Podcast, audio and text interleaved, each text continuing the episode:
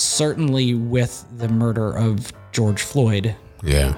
I, I, I, the dam broke, and um, and and so it's been even just in that short time period, a personal mission to better understand my role in this society and better understand the role of race in our society and to have more of these conversations to challenge more of my preconceived notions and biases to address things that are holding me back from being a better person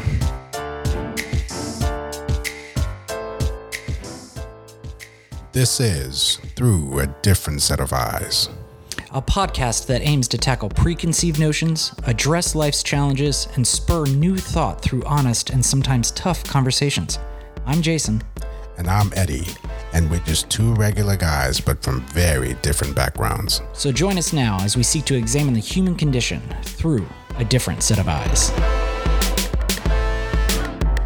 But I have a question for you before mm-hmm. we move on. Mm-hmm. You, your background is obviously a lot different than mine.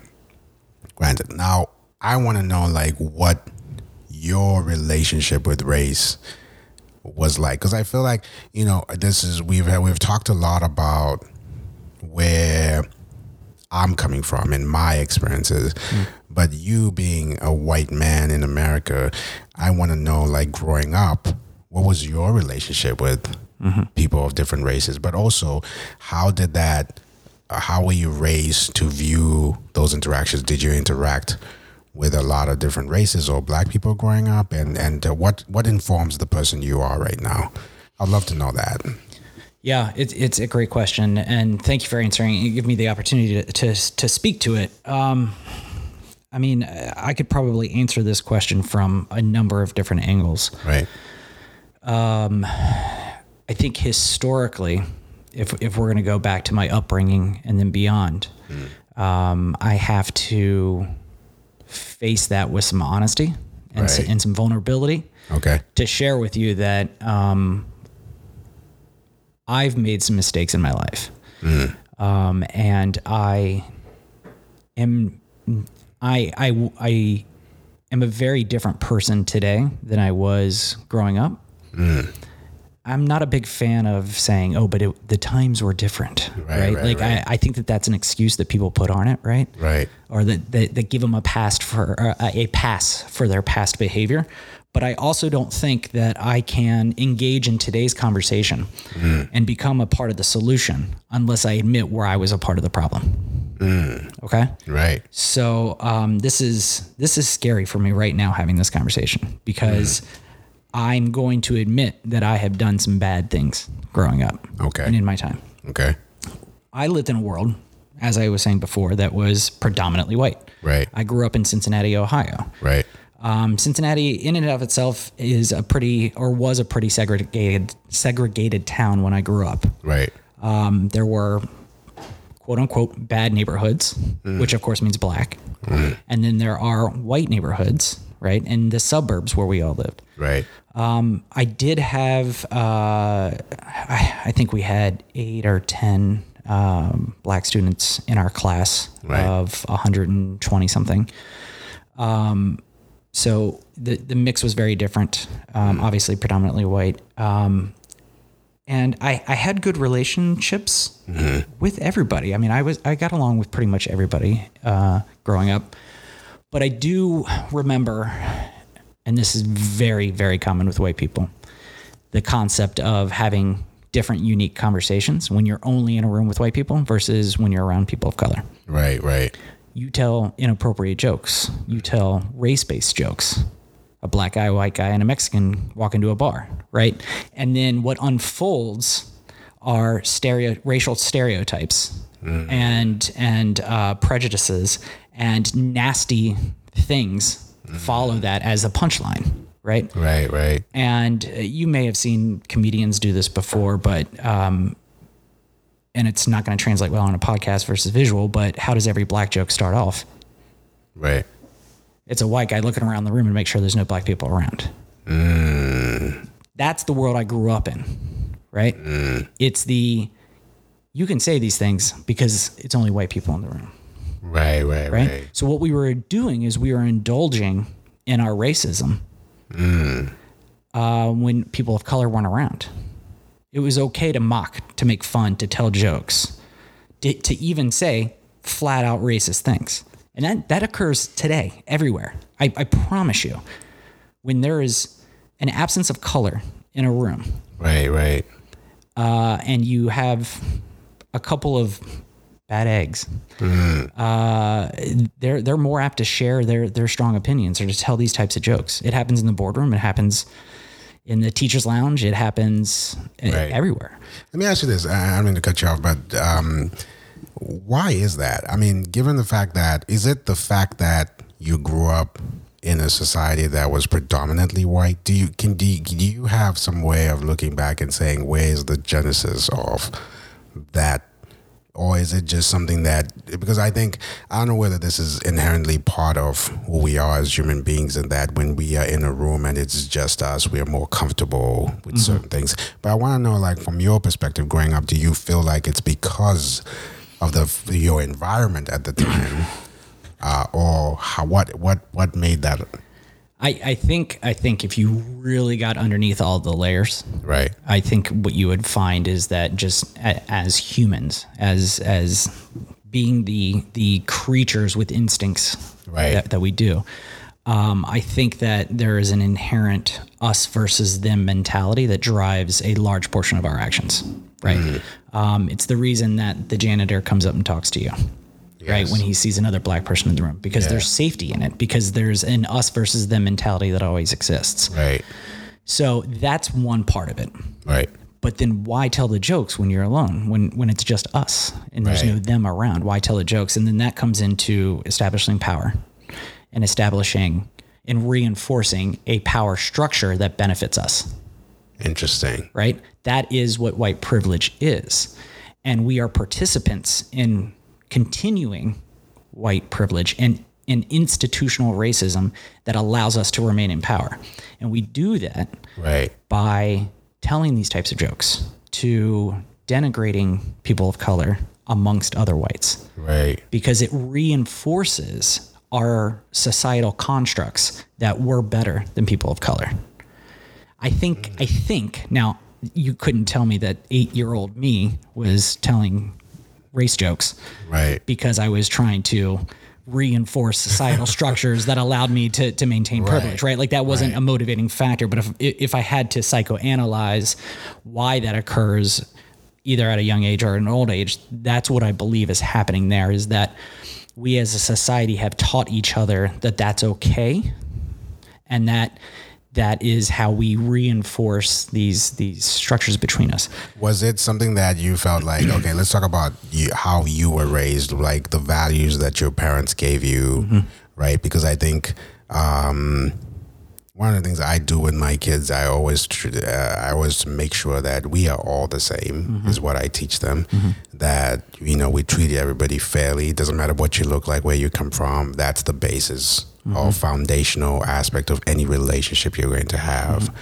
with anybody. So talk about like how you were raised within the construct of the society that you came from. So Yeah. like how were you raised individually with at home? Yeah, uh, um, there's nothing shocking here, right? Like I, I, I also had good parents who were very kind-hearted, very loving, very Right. accepting. Um, you know, I, I, I think the old phrase was we were colorblind. We don't see color, right? And Right. I now, being older, realize the the challenges in that. We can talk about what that means in just a few minutes. But Right. um, I was raised in, in a good family that that had and brought forth good values. Right. That said, um, and again, we're kind of getting off into a, a side topic, but there's mm. there's you can't just be not racist. Mm. You have to be anti-racist. Mm. Right. So let's let's let's first talk about some definitions. Right, right, okay. right. So here's here's what my recent learnings have taught me. Right. First of all, all human beings have bias. Right? We we all have bias. It's a natural part of the way we That's we, right. we live, right? Right. If I say to you, Texan, you have a picture of what that Texan looks Yeah, like. Before I give you any other, I you probably even know how they vote, right? Like, Oh, yeah. But but now now if I say Wisconsin, right? Right. Like you have a different picture. If I say San Diego, you've got a different picture, right? Right, just right. one, just even the location can give you a biased picture of what you know a, a person could be. So that's natural. Right. So that's what bias is. Everybody has bias. Everybody has bias. Right. Prejudice is when you take action on that bias. Mm. Okay, that's when I see a person of color and I may I change my behavior because of that. Whether that's crossing the street, whether that's not holding the door open for them, mm. whether that's holding a door open for a white person because I feel comfortable that they're white. Right. That's prejudice. Racism is, as I understand the definition of it, mm. is prejudice pre- being prejudice from a position of power. Hmm. And so when we talk about institutional racism, what we're talking about is the societal structures that allow for white people to remain in a position of privilege Right. and disadvantage people of color. It is a institutional racism is the reason that you said the, the sentence earlier, the color of my skin is a problem. That you even have that perception is caused by institutional racism. Right. Right. Right. So, uh, getting back to the core of your question, which is how was I raised, and, and what were the values that were put on me that that you know might have been race related. Right. My parents were good people, and they they taught me to be a good person and to treat others equally. Right. But we never talked about race. Never happened. Never, never really. Not that I can recall. Okay. It's not like there was ever a, a time where we had to sit down and talk about black versus white. Right. or right. Like, if anything, there was always positive things said, mm. but we never faced the question. We never talked about the Rodney King trial, Interesting. right? Which also, ironically enough, they call it the Rodney King trial, yet it was the four cops who were in trial, so it should have been their names, right? Yeah. Um, sorry, there was a complete tangent, but uh, we never we never talked about those issues. Right. So I was never never had the opportunity to learn or better understand or comprehend race related issues growing up. Right. Um, I was not in, encouraged to go play with people of a different skin tone than me. We, we not well, there, there wasn't a lot of options, but it wasn't like my parents sat out to say, "Hey, I want to make sure that you have a diverse view of life. I want to set out to make sure that you um, truly, truly treat other people with with uh, equality." Um, so I didn't have that learning experience. Right. That said, um, in like I said, I, I get along with pretty much everyone, and so I had friendships uh, with people of all colors through through high school, and then when I went to college uh, at Ohio State University, the Ohio State University, The. the. Um, I remember attending a oh, what do you call it? Uh, it was right before classes start, kind of a um, not an onboarding, but Orientation. orientation. Thank Yeah. you.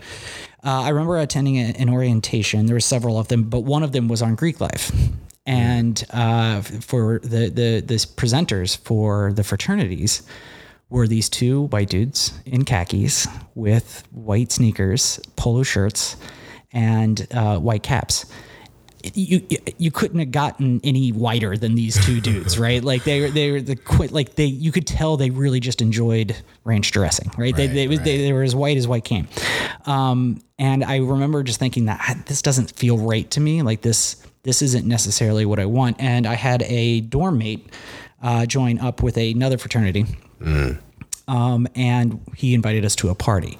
And at the fraternity I joined, Theta Xi, there were um, a huge mix of different backgrounds, different skin tones, different ethnicities. Um, and I was like, this, this is an accepting place. This is the group of people that I want to be around because this is what's going to make me feel most comfortable. So I did seek out, right? Right. Right. um, I did seek out that diversity and want to put myself into this place where I could learn from people's experiences that are different than mine. And again, I don't know that my motivation was as articulate a- around that idea then as it is okay. now, but it I remember it being a driving factor. Mm. And I'm still very close with these these gentlemen today, and um, you know I, I formed some great friendships over the years through through my fraternity and through that experience. Um, but it didn't stop. It didn't stop the the inappropriate language It didn't stop um, my being able to take advantage of my white privilege, even unconsciously. Um, I actually don't know that I embarked on this journey of attempting to have a deeper understanding of the black experience Right. until much later in life. Um, certainly, with the murder of George Floyd, Yeah. I, I, I, the dam broke, and um, and and so it's been even just in that short time period, a personal mission to better understand my role in this society, and better understand the role of race in our society and to have more of these conversations to challenge more of my preconceived notions and biases to address uh, things that are holding me back from being a better person Right. i'll give you another example very recent example Yeah. um, my wife and i in oh, I'm, I'm guessing here 2013 or 14 right. went to jamaica for uh, our anniversary vacation I think I remember that.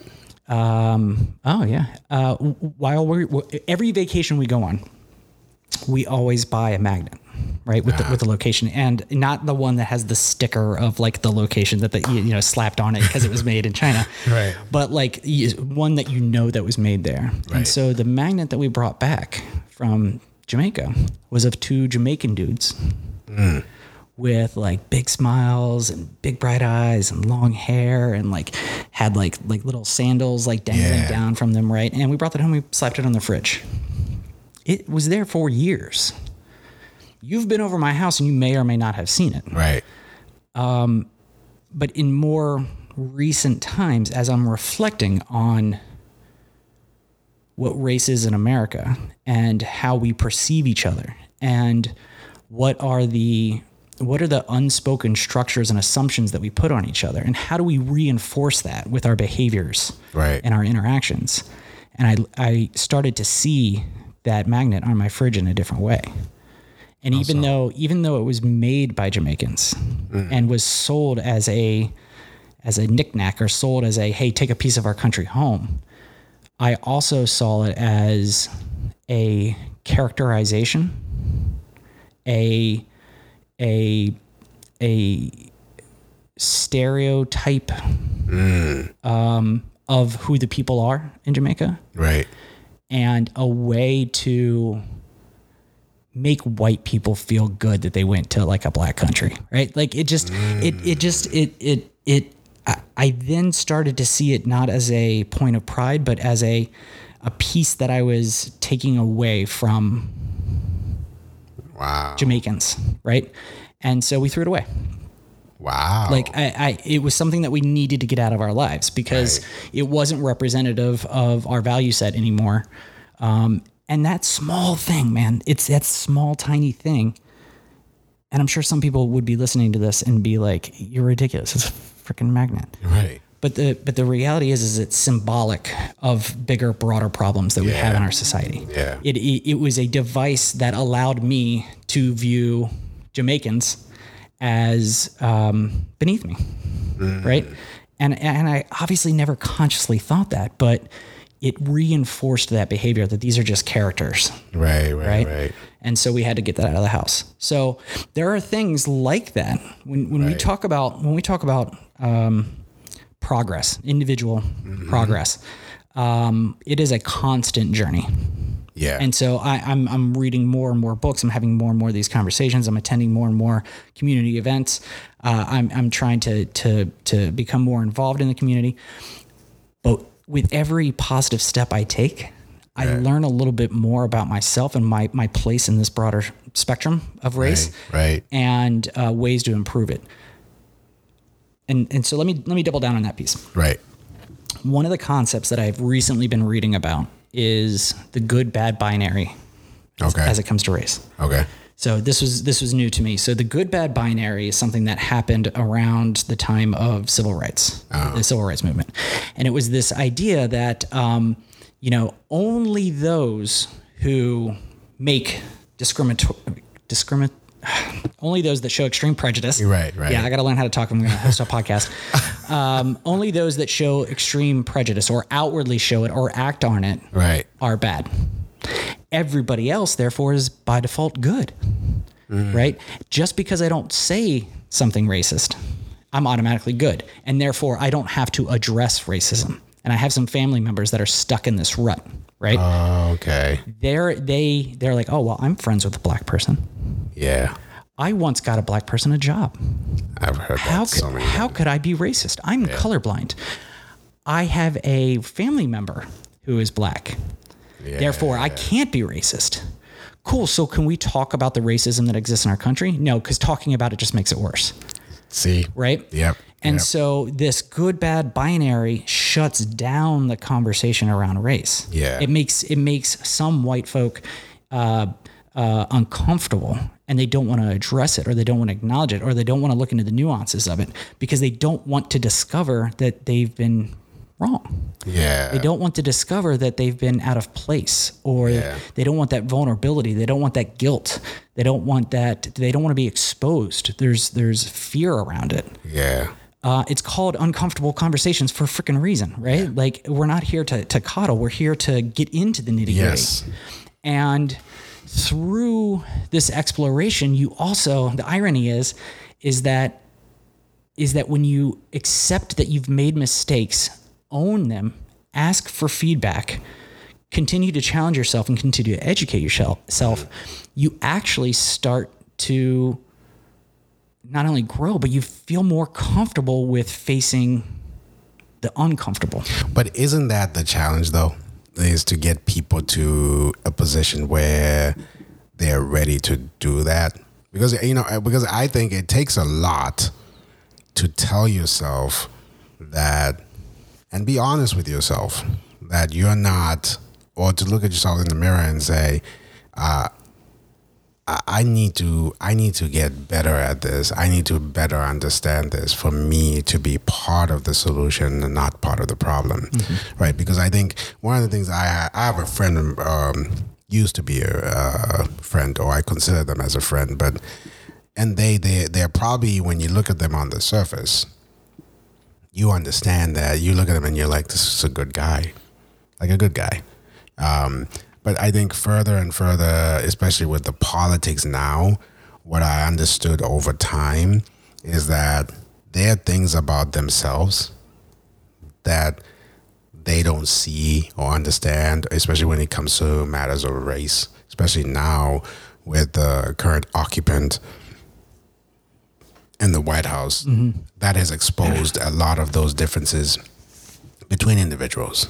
I think there are lots of people whose friendships have stopped because of this current political climate. But and, and I think what but but one of the things I know for a fact is that they this person, um, while good on the surface, has not fully done what you just described of that look at themselves and say, okay, what is it about me that I need to do so I can start knowing and understanding better where the other side and how they view things. Yeah. And I think that's tough. So my question for you is let's let's let's look at this from this perspective.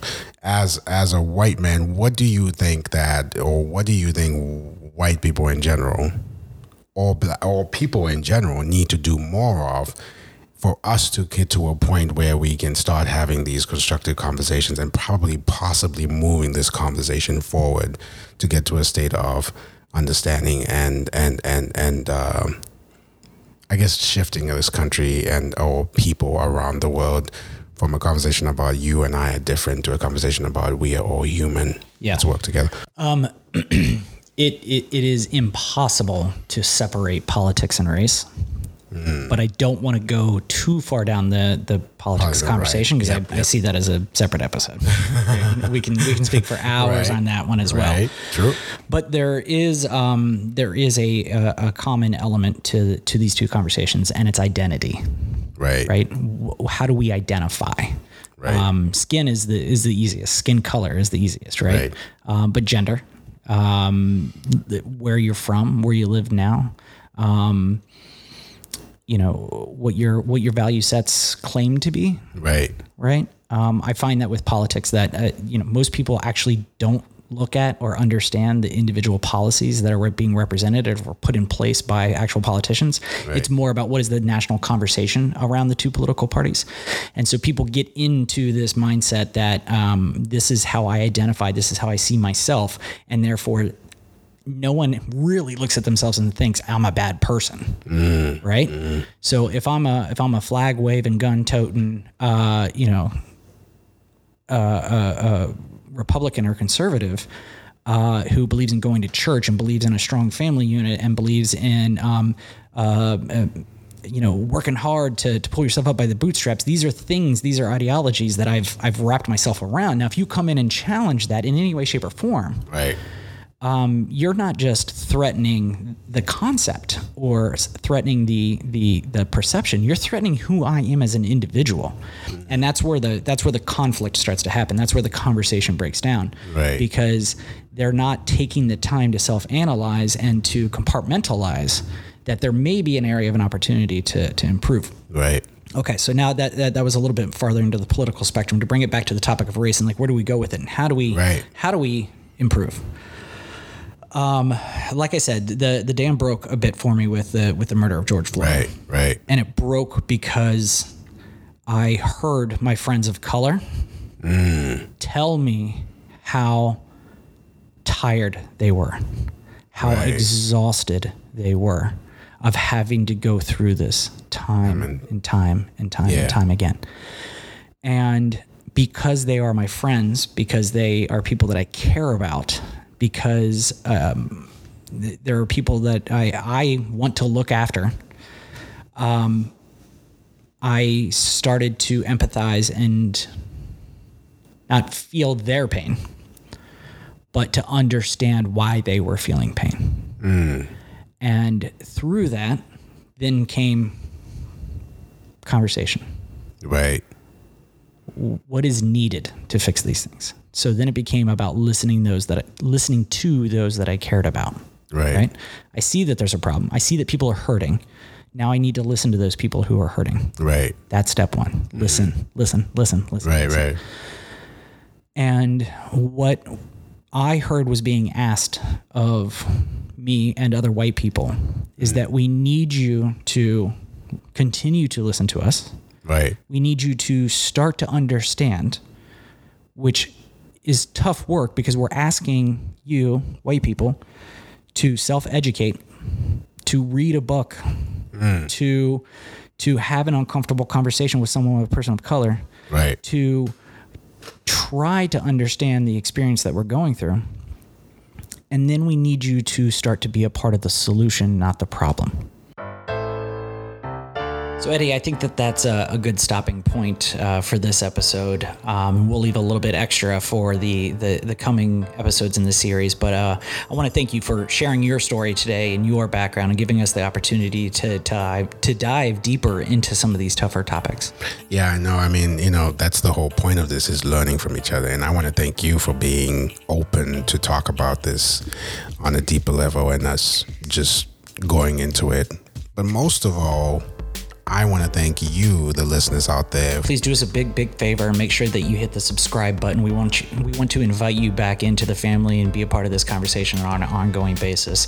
Uh, and we'd love to hear your thoughts. We would like to know what questions you have, what topics you'd like us to dive into, what your reflections are on the conversations that we've been having. So feel free to find us on Instagram and Twitter. Our handle is at diff set of eyes. That's D I F F set of eyes, or you can email us directly at diffsetofeyes at gmail.com. That's right. And we want you to connect. We want you to talk to us. We want you to share your thoughts, your experiences. And if you have any questions, let us know. You never know. We may be coming to you. We may reach out to you. We may be reading your stuff on our air on the next episode. So thank you so much for listening.